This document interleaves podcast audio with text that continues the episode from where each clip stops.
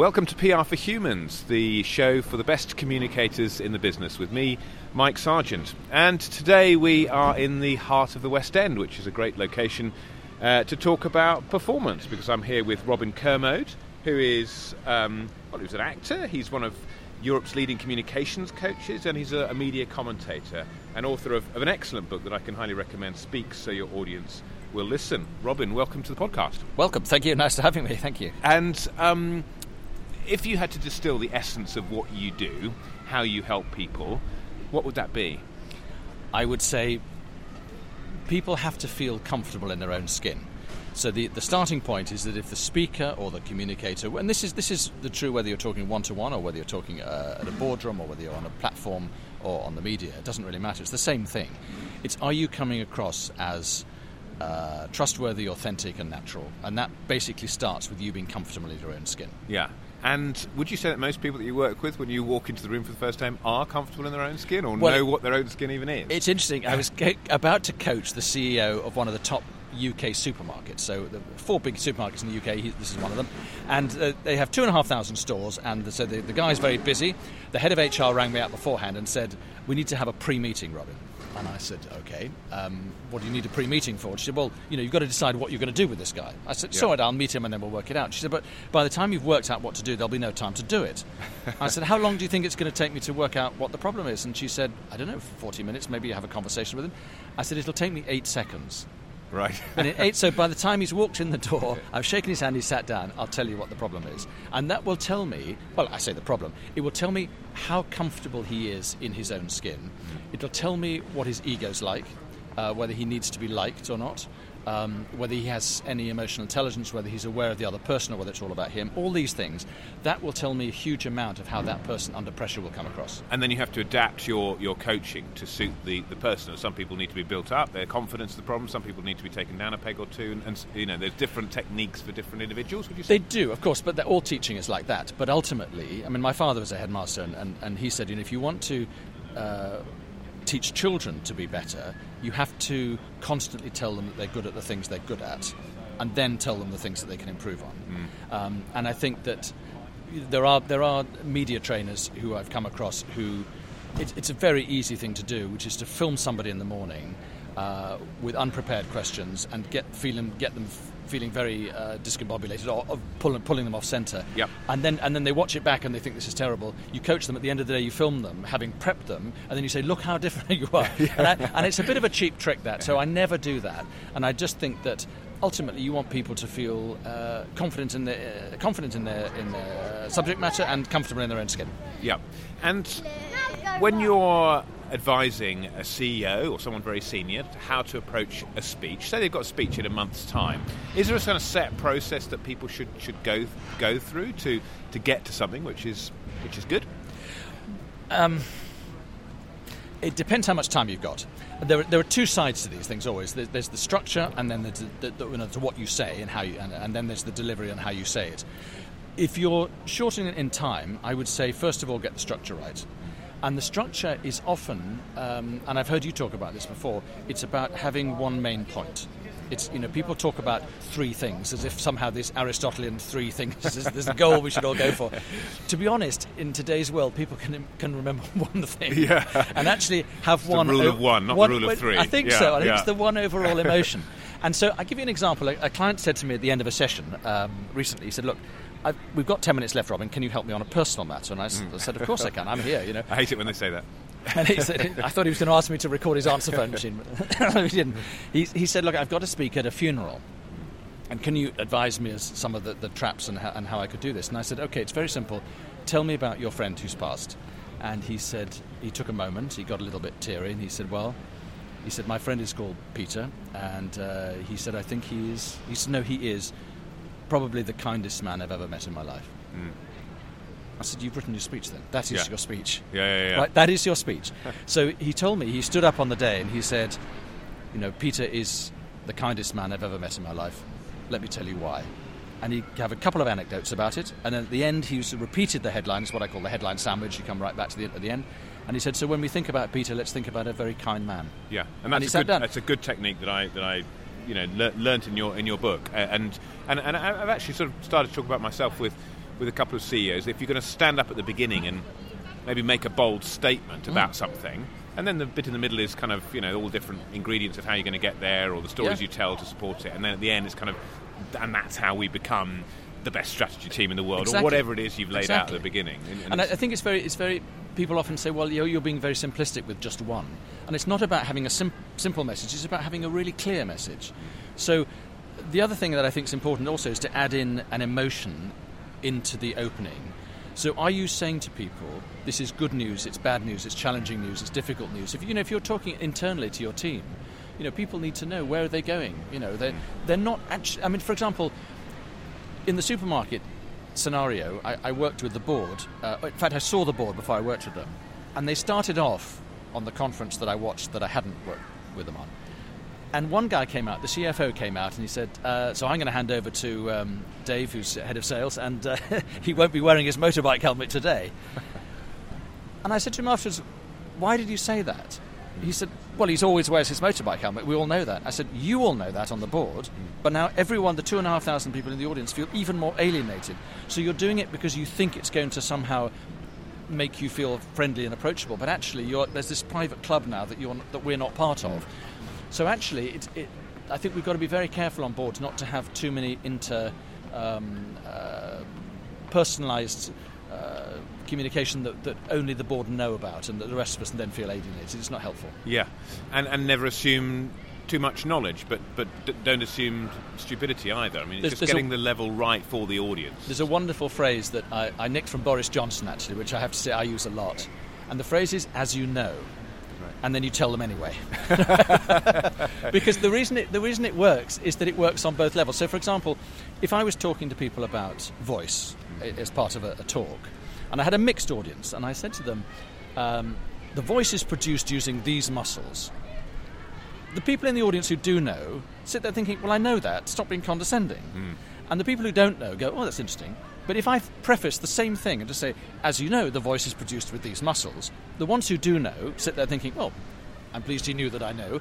And the others who don't know, thank, thank God he told me. So it, work, it works both ways. Let's talk about voice. Is it, is it voice is, is very important for leaders, CEO. We judge people on, on their on their voices. Um, can you change your voice? Can you do much about it? Can you develop it? Particularly if you're a, a busy business executive and you don't really have time for hours or weeks of voice coaching. It's, it's interesting because when, when we, uh, we were at drama school and, and we did three years at drama school, we would do probably an hour of voice every morning for three years. And so that's developing a voice properly to be heard in a theatre without microphones. CEOs and, and business leaders don't have to do that. So you're going to speak in a normal sized room or you're going to have a microphone. That's the way it is these days. So you don't actually need a huge amount of volume. What you need is clarity, but also you need the voice to be uh, emotionally centered. In other words, the voice has to sound authentic. And I used to go and hear a lot of speakers uh, at a, at a uh, company I worked for, and they, they brought over a lot of international political speakers, particularly. And they would come out, all the events were in the evening, and they would inevitably start with the two words, good evening. And from the two words, good evening, I knew whether it was going to be any good or not. and they'd come out and they'd say, good evening. And I'd think, oh, why did I bother to turn up? I knew this is going to be terrible. And I was always right. Or they'd say, good evening. And I'd go, oh, this is going to be interesting. So the difference between good evening and good evening hmm. is subtle, but one is emotionally connected and one isn't. One is on their throat. So what happens basically when people get nervous is their center of gravity rises and they tend to speak more in the upper chest and on the throat. And if you speak on your throat, you have a sound that is like a teacher. So it's that, uh, you know, who threw that, see me after class detention. It's that types of projected transmission-y voice. But if it's from your gut, then the voice sounds more emotionally connected because your emotional center is below the belly button in the gut. So we have to align the voice to that.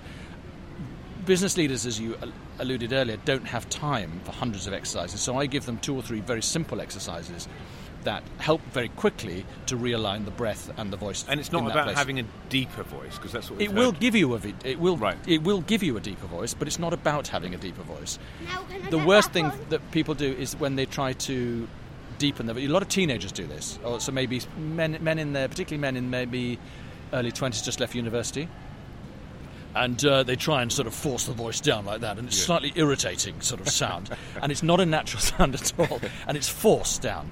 But when you naturally have the voice uh, emotionally connected, it is lower, but it's not lower because you're forcing it. It's lower because it's the sound you have when you wake up in the morning, which is the most authentic sound you have. And gradually during the day, everything tightens up through life.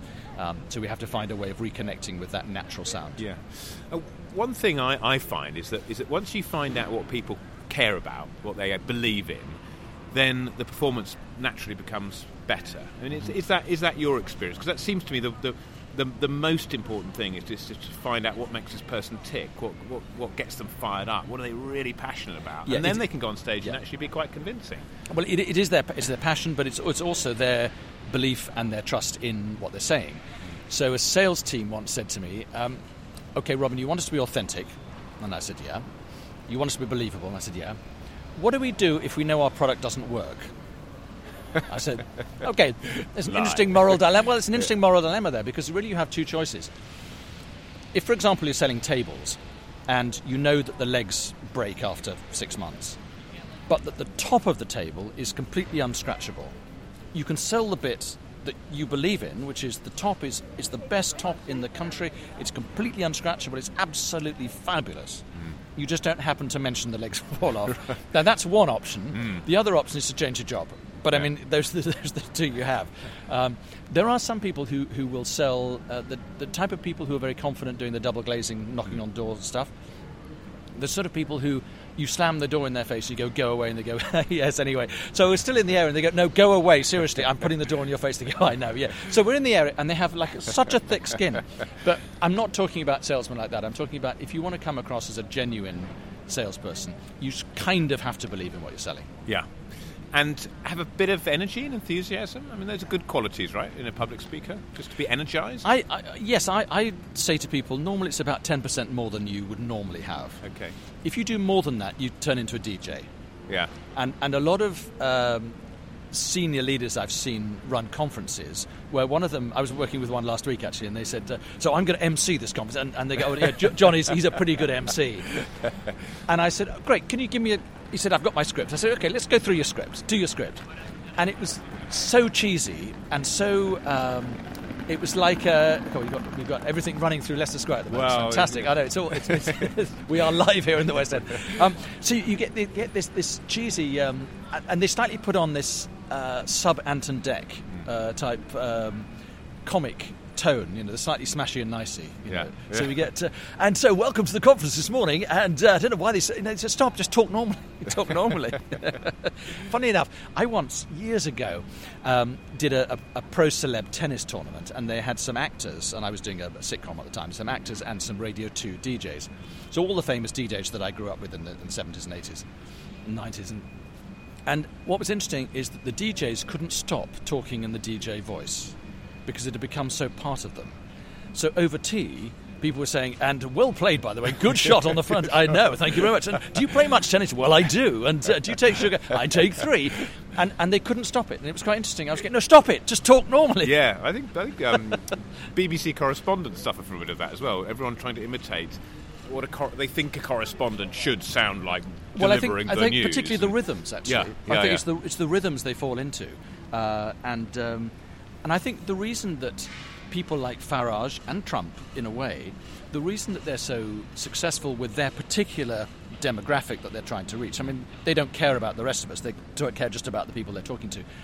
Is that they sound natural? They do sound like the water cooler conversation. Mm, mm. That's you know. So I think that a lot of politicians could learn a lot from that naturalness. Yeah. But the trouble is that if, as you well know, uh, you know, as a BBC correspondent, is that the poli- politicians are so guarded because everybody's constantly trying to trick them out. Mm. So that you know, if you're if you're Chancellor of the Exchequer, you know somebody's going to ask you an O-level maths question that you don't know the answer to, and you're going to look stupid. So you're constantly on your guard. And I, and I think the higher up the chain you get, once you get to Prime Minister level, you're you're so guarded with what you say that therefore people say, well, they don't say anything. And of course, it's a vicious cycle because um, if they do, they get hung, and if they don't, they get hung. Yeah. Um, let's talk about body language. Hmm. That's quite quite an quite an interesting subject. And when, when you go to conferences, I mean, some people don't know what to do with their hands. Some people just stick behind the podium and sort of grasp onto it quite rigidly. Some people pace up and down the stage and Hmm. gesticulate kind of wild. I mean, are, there, are there any? Is it a personal thing about what feels comfortable to you, or are there any rules of body language which every one who's delivering a keynote well, there, there is, should there, observe? There is one. There is one rule, but which I'll come to in a second. But it does depend largely on what the situation is. So there are some lectures that where this, the script of the lecture will be published, and therefore that requires you to stick to script, and therefore those are almost like spoken essays. Um, you know, the annual lecture on such and such. You know, those ones tend to be behind a lectern, and in a way that's correct, probably, um, unless unless they're able, like an actor, to learn an hour of dialogue, which they're probably not, but but and make it sound natural. I think actors are very good at learning things, recreating the same emotion every night, you know, in the long run in, in the West End. Um, and they, they, in a sense, they are being authentic because they're, they're connecting with the emotion, but they're slightly reconnecting with it every night. And non actors find that very difficult. Um, so they can tend to do a speech once, but if they do a speech three or four times, they, they, they get hung up on various issues around that. Um, I personally like people not to be behind the lectern if possible, I, but that involves standing there exposed, uh, being comfortable in your own skin. So people feel quite exposed when they stand there with nothing to do. Um, I, they often stand there holding a plastic water bottle. Yeah. Like it's like a dummy. It's like something with their hands to hold on to. They never open the bottle, right? and it's just incredibly distracting. Mm. And also, I, I, I sit there thinking, we're all sitting in the audience. We don't have water, but you have water. So you're sort of somehow better than us. This doesn't work. So I think I've never thought that, but yeah. yeah, no, I find, I find, I, I think I'm a very. I, I think, Yeah. well, it does bug me because I think one of the big things about how you connect with an audience is that you have to have equal status with the audience you're talking to, and um, yes, you're on a platform and they're listening to you, but it has to feel like a conversation. Um, so whatever we can do in the first few sentences to make it sound natural in terms of the language we use, um, we sound more normal and therefore on the same level as them. Yeah. And um, PowerPoint, the dreaded subject. Um, are slides always the enemy of a good talk? No, When should they be used, and when when shouldn't they be?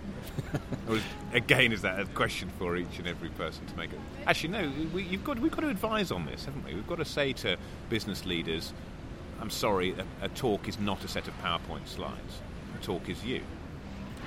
It ultimately, yes. I, I, I personally never use slides, um, and I talk for anywhere between half an hour and two hours. Um, I, if you're good enough and you can hold an audience and you're clear enough in what you're saying, and you're log- and you're logical enough in terms of the changes of sections, then I think you can hold an audience. It's, n- it's not a problem. But the difficulty that business people have is they don't always have time to prepare that particular speech. So therefore, they're not as fluent with it as, as, as actors are, or as people who do TED talks, where they tend to do a lot of the same type of talk. Mm. So they can pick, you know, take huge sections of one talk and use it again, and maybe mix and match a bit. They can't do that.